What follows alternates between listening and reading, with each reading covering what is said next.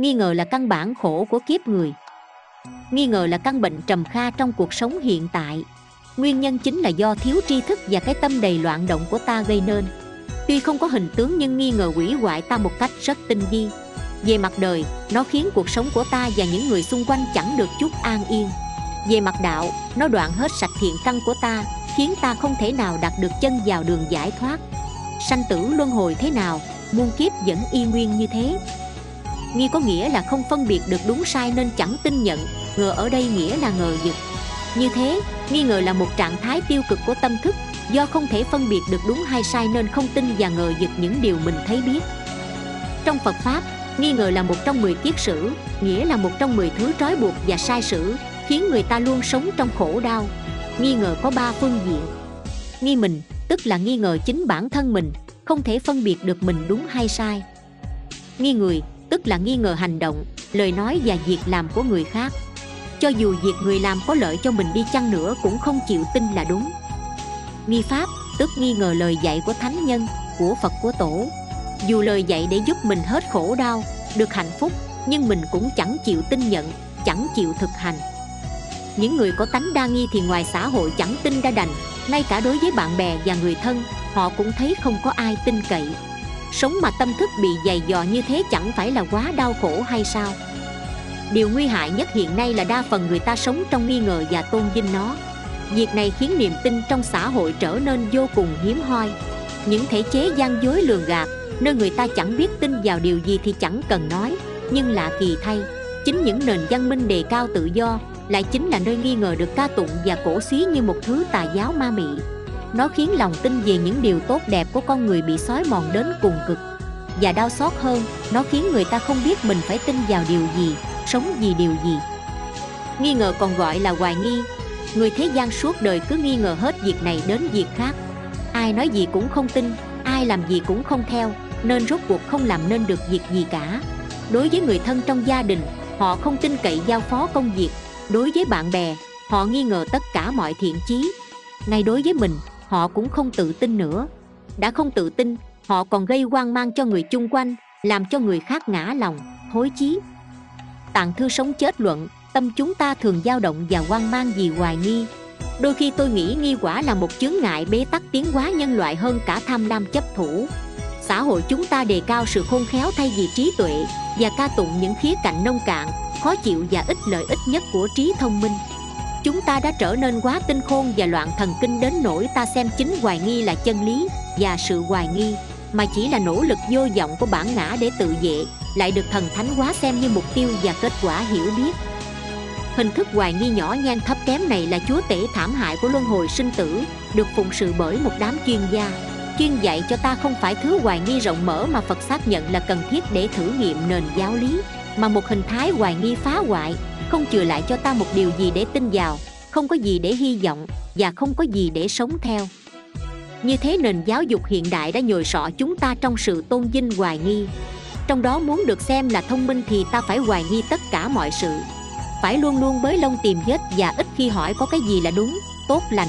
Phải chế nhạo mọi lý tưởng tâm linh, mọi triết lý ta thừa hưởng, hoặc nhạo báng bất cứ gì được làm với tâm vô tư và thiện chí đức phật kêu gọi ta đến một hoài nghi khác, như phân tích vàng, nướng nó lên, tắt, cọ sát để thử tính chất nó có thực sự là vàng rồng hay không.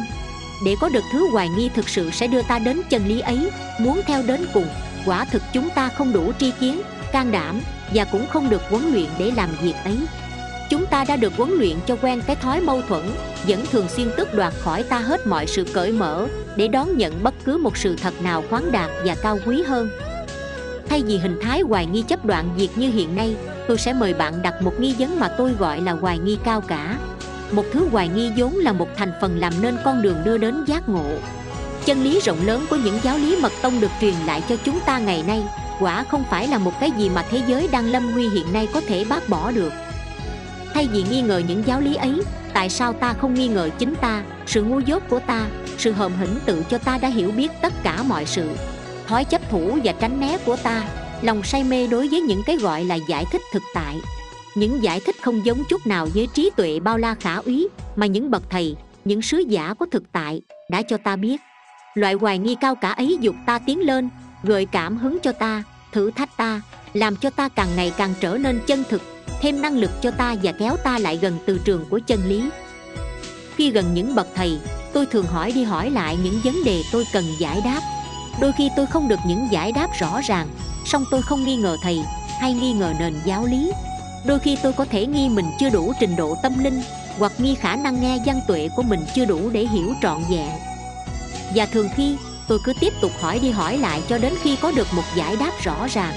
Và khi giải đáp ấy đến, vang lên một cách mạnh mẽ trong sáng trong trí tôi, tim tôi nhói lên một niềm tri ân đón nhận.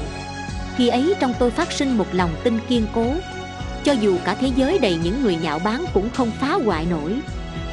Bản chất của nghi ngờ là thiếu tri kiến.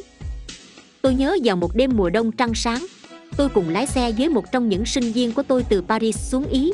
Bà ta là một nhà chữa tâm bệnh và đã qua nhiều loại huấn luyện. Bà bảo tôi, điều bà nhận thấy là càng biết nhiều, ta càng nghi ngờ nhiều và càng diện cớ để nghi mỗi khi sự thật bắt đầu động chạm đến mình một cách sâu xa bà bảo, bà đã cố nhiều lần để chạy trốn giáo lý này, nhưng cuối cùng bà nhận ra rằng không chạy đâu thoát được, vì thực sự là bà đang chạy trốn chính mình. Tôi bảo bà rằng hoài nghi không phải là một cái bệnh, đó chỉ là một triệu chứng của thiếu tri kiến, thiếu sự nhận chân về bản tính tự nhiên của tâm. Khi có tri kiến, thì không thể nào nghi ngờ gì nữa, vì khi ấy ta sẽ nhìn thực tại với chính con mắt của thực tại. Nhưng khi ta chưa đạt giác ngộ, tôi nói, thì đương nhiên phải còn hoài nghi vì nghi ngờ là hoạt động căn bản của cái tâm chưa ngộ. Và cách duy nhất để xử lý những hoài nghi là không đàn áp chúng, nhưng cũng không say mê theo chúng. Cần có sự khéo léo để xử lý những hoài nghi, nhưng tôi để ý ít ai biết cách theo dõi những hoài nghi hoặc sử dụng chúng. Có phải mỉa mai chăng, trong một nền văn minh sùng thượng thế lực của sự giảm giá và hoài nghi như vậy, lại không có ai can đảm để hạ giá chính những tuyên bố của hoài nghi, để làm như một bậc thầy ấn độ đã nói hoài nghi chính cái sự hoài nghi, lột mặt nạ tính đa nghi và tìm xem nó có nguồn gốc từ nỗi tuyệt vọng nào. Nó tới từ nỗi sợ hãi gì và nó từ đâu tới? Khi ấy hoài nghi không còn là một chướng ngại, mà là một cánh cửa mở đến thực chứng, và mỗi khi hoài nghi xuất hiện trong trí, một người tầm đạo sẽ đón nó như một phương tiện để đi sâu vào sự thật. Có một câu chuyện về một thiền sư mà tôi rất thích. Thiền sư này có một đệ tử trung thành nhưng rất ngốc nghếch, y luôn xem ông như một vị phật sống một hôm tình cờ ngồi trên một cây kim, ông la lên ối rồi tung mình lên để tránh. Người đệ tử liền mất hết tin tưởng nơi vị thầy và bỏ đi. Anh bảo rằng anh ta rất thất vọng vì thấy thầy mình chưa chứng đạo. Bởi nếu chứng thì ông đã không nhảy lên mà la lớn như thế. Vì thầy buồn bã khi nghe người đệ tử đã bỏ đi và bảo tội nghiệp cho y. Nếu y hiểu được rằng kỳ thực không có ta, không có cây kim, cũng không có tiếng la nào thực hữu ta không nên lặp lại cái lỗi của người đệ tử nọ. Đừng nên xem những hoài nghi quan trọng quá mức. Đừng để cho chúng lớn quá cỡ, hay trở nên cuồng tính về chúng. Điều ta cần học là, làm thế nào dần dần chuyển được sự dướng vào hoài nghi, do bối cảnh văn hóa, thành ra một hoài nghi có tính chất hài hước và bi mẫn. Điều này có nghĩa hãy cho những nghi ngờ có thời gian, và cho chúng ta có thời gian để tìm giải đáp cho những nghi vấn của mình những nghi vấn không phải chỉ có về phương diện tri thức hay triết lý, mà thực, sống và có thể giải được. Những hoài nghi không thể tự chúng giải quyết ngay, nhưng nếu chúng ta đủ kiên nhẫn thì một khoảng không có thể được sinh ra trong nội tâm ta. Ở đó những hoài nghi có thể được xem xét cẩn thận, khách quan và do đó được gỡ rối, được giải quyết. Không nên quá hấp tấp để giải quyết tất cả mọi vấn đề và hoài nghi của bạn, vì các bậc thầy nói, hãy gấp rút một cách từ từ tôi luôn luôn bảo sinh viên tôi đừng có những mong đợi phi lý, vì sự tiến bộ tâm linh cần thời gian. Muốn học nhật ngữ thật giỏi, hay trở thành bác sĩ, cũng phải cần nhiều năm. Làm sao chúng ta có thể hy vọng có được tất cả những giải đáp chỉ trong vài tuần, huống gì là đạt giác ngộ? Cuộc hành trình tâm linh là một cuộc học hỏi và thanh luyện không ngừng. Khi biết như vậy, bạn sẽ trở nên khiêm cung có một châm ngôn tây tạng rằng, đừng lầm hiểu với chứng ngộ và đừng lầm chứng ngộ với giải thoát. Và milapura nói, không nên hy vọng chứng đạo, mà hãy hành đạo suốt đời bạn. Một trong những điều tôi thích nhất trong truyền thống tôi là sự thực tế giản dị và ý thức mãnh liệt rằng những thành tựu lớn nhất cần có sự kiên nhẫn sâu xa và thời gian dài nhất. Bóng tối nghi ngờ. Trong hiểu về trái tim, ngài minh niệm bảo khi không hiểu được sự thật thì ta dễ phát sinh thái độ nghi ngờ. Đây là một loại phản ứng bảo vệ cái tôi ích kỷ của mình. Bởi hầu hết những nghi ngờ của ta đều cho rằng người kia có thể là kẻ xấu, chứ ít khi nào ta nghi ngờ ngược lại. Trong khi bản chất của sự nghi ngờ chỉ là thái độ thắc mắc, suy đoán hay thử đặt ra những giả thuyết khác có thể xảy ra. Nên đó cũng là cơ hội tốt để ta bắt tay vào công trình khám phá thêm sự thật về đối tượng ấy. Nhưng thói quen kinh điển của ta là khi nghi ngờ điều gì thì hầu như ta tin chắc đó là sự thật. Ta không muốn tìm hiểu hay khám phá thêm nữa. Thậm chí, khi được cung cấp những thông tin có cơ sở, chứng minh rõ ràng để giúp ta hiểu đúng đắn hơn về đối tượng ấy, thì ta cũng không dễ dàng mở lòng ra tiếp nhận. Ta luôn nghĩ, dò sông dò biển dễ dò. Nào ai lấy thước mà đo lòng người? Ta biến lời nhắc nhở nên cẩn thận khi đặt niềm tin thành câu thần chú bất di bất dịch để che đậy sự sợ hãi, yếu đuối và thiếu trách nhiệm của mình. Thế nên, có khi sự thật hiện bày sờ sờ ra đó nhưng ta lại chìm đắm trong những vọng tưởng miên man, rồi rơi vào những nhận thức và phán xét sai lệch. Càng sống trong điều kiện tiện nghi thì nội lực của ta càng yếu kém. Khả năng quan sát tin tường để quyết đoán đúng sai hay thật giả của ta không còn nhạy bén như xưa nữa. Ta đã đặt đời sống của mình ở bên ngoài quá nhiều, đã hy vọng điều kiện hạnh phúc từ những đối tượng khác quá lớn cho nên lúc nào ta cũng lo sợ nghịch cảnh sẽ ập tới. Nếu ta từng bị lừa dối, từng lăn xả trong chốn thương trường hay hoạt động chính trị, ta rất dễ hình thành thói quen cảnh giác với tất cả mọi đối tượng, dù đó là ai. Không có lửa thì làm sao có khói. Ta vẫn thường dùng hình ảnh này để giải mã mọi vấn đề. Trong khi thực tế không có vấn đề nào giống hệt như vấn đề nào. Cũng như khói không nhất thiết phải sinh ra từ lửa, vì ngay cả khí lạnh cũng có thể sinh ra khói kia mà ngay khi người kia không có một tín hiệu nào khả nghi cả, họ rất tốt và dễ thương. Ta biết rõ điều ấy nhưng ta vẫn không cưỡng lại nổi cố tật nghi ngờ của mình. Ta nghĩ thà nghi lầm còn hơn là tin lỡ. Đó là một sai sót rất lớn của cơ chế tâm lý. Nếu không chữa trị thì sớm muộn gì nó cũng chuyển sang mức độ nặng hơn, như là phán xét hay du khống. Trong khi một người có nội lực vững vàng thì không bao giờ nghi ngờ người khác làm điều xấu với mình. Vì họ có đủ sức ứng phó một cách bình thản trước mọi biến động lỡ như những nghi ngờ của ta hoàn toàn đúng với sự thật thì sao? Ta mong muốn kết quả nào? Dường như ta đang cố gắng phanh phui những điểm yếu hay những dụng về lầm lỡ của người kia để ta tránh xa hoặc cổ vũ người khác tẩy chay họ, chứ không phải để hiểu và thương họ hơn. Phần lớn những nghi ngờ của ta đều nhắm vào mục đích thỏa mãn bản ngã. Dù có khi ta nhân danh tập thể hay cộng đồng nào đó để lên tiếng, vậy có khi nào nhân danh đạo đức hay tình nhân ái mà ta chú ý đến những cái hay cái đẹp để ca ngợi? Còn những biểu hiện khả nghi kia, ta vẫn im lặng quan sát và tìm cách giúp đỡ không? Tại sao ta không giữ thái độ tôn trọng người ấy dù ta đang có vài nghi ngờ về họ? Tại sao ta không tự hỏi do người ấy rất đáng để ta nghi ngờ, hay tại ta mắc chứng bệnh nghi ngờ quá nặng?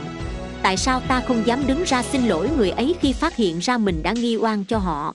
Thế nên, nghi ngờ thường chỉ làm cho ta yếu đuối và hèn nhát hơn mà thôi ta không hề biết rằng mỗi khi phát sinh ý niệm nghi ngờ kẻ khác, dù họ có xấu thật hay không, thì trong tâm ta đã tạo ra một nguồn năng lượng rất độc hại. Nó đốt sạch năng lượng an lành trong ta, khiến ta đánh mất cơ hội tiếp xúc với sự sống màu nhiệm. Bởi vì lúc nào ta cũng bận tâm tìm kiếm thêm chứng cớ.